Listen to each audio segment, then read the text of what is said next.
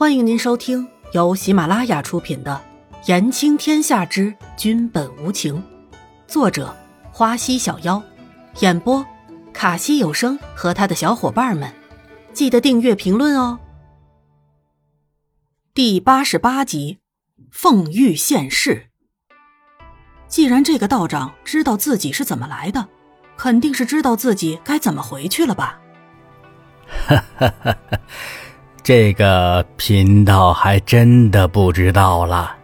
清风道长说的可是实话，估计这个世界上也不太会有人知道该怎么通往另一个世界。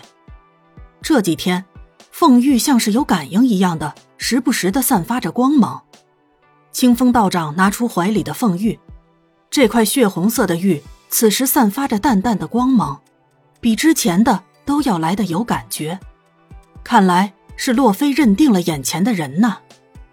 洛飞，就让师傅帮你完成遗愿吧。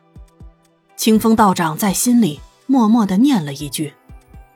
伊嫣然看着清风道长手里的玉佩，觉得有点不可思议：怎么一块普通的玉佩也会发光啊？道长，你手里的是？清风道长看了一眼伊嫣然，把玉佩放在了伊嫣然的面前。姑娘。这块玉佩是有灵性的，如今它感应到了它的主人，也就是姑娘你。清风道长看似平淡的叙述，可是让伊嫣然接受不了了。我，伊嫣然看着玉佩，反问了一句：“这到底是什么跟什么呀？一块小小的玉佩还会自己认主人了？天哪！”我伊嫣然到底是穿越到了哪个朝代呀？难不成是远古大帝了？不知道有妖魔鬼怪没有啊？伊嫣然心里可是一阵排山倒海的翻滚着。嗯，就是姑娘。而下贫道就把玉佩赠与姑娘了。清风道长强调着语气，就怕伊嫣然不相信。道长的意思是？要把这块玉佩送给我吗？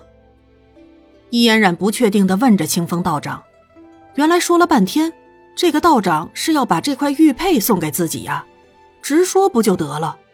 古人就是要做什么事都带个礼的。伊嫣然拿起桌上的玉佩，仔细的看着，小小的一块红玉，像是挂在腰间的玉佩一样，火红的凤凰展翅，有淡淡的红光散发着。伊嫣然看得呆了，就好像是看到了一只真的在展翅飞翔的火凤凰一样。道长，这是怎么回事？伊嫣然问着面不改色的清风道长。是，贵人到了。清风道长迷茫的说着。贵人，我？伊嫣然可是从来没有觉得自己会是什么贵人。红光渐渐消散了。一会儿就再也没有光芒了，易嫣然还是觉得不可思议。这块玉佩以后就由姑娘保管了。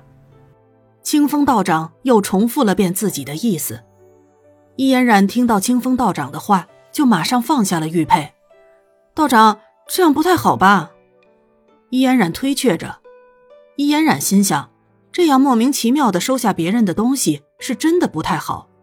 尤其是这块看上去很贵重的玉佩，既然这个道长不能帮自己回去，那么自己也没有什么道理乱收别人的东西。姑娘无需顾忌，这块玉不是贫道送与姑娘的，而是他自己找上姑娘的。姑娘大可放心的收下。清风道长看出了伊嫣然眼里的犹豫。伊嫣然看着清风道长，又看看放在桌上的那块玉佩。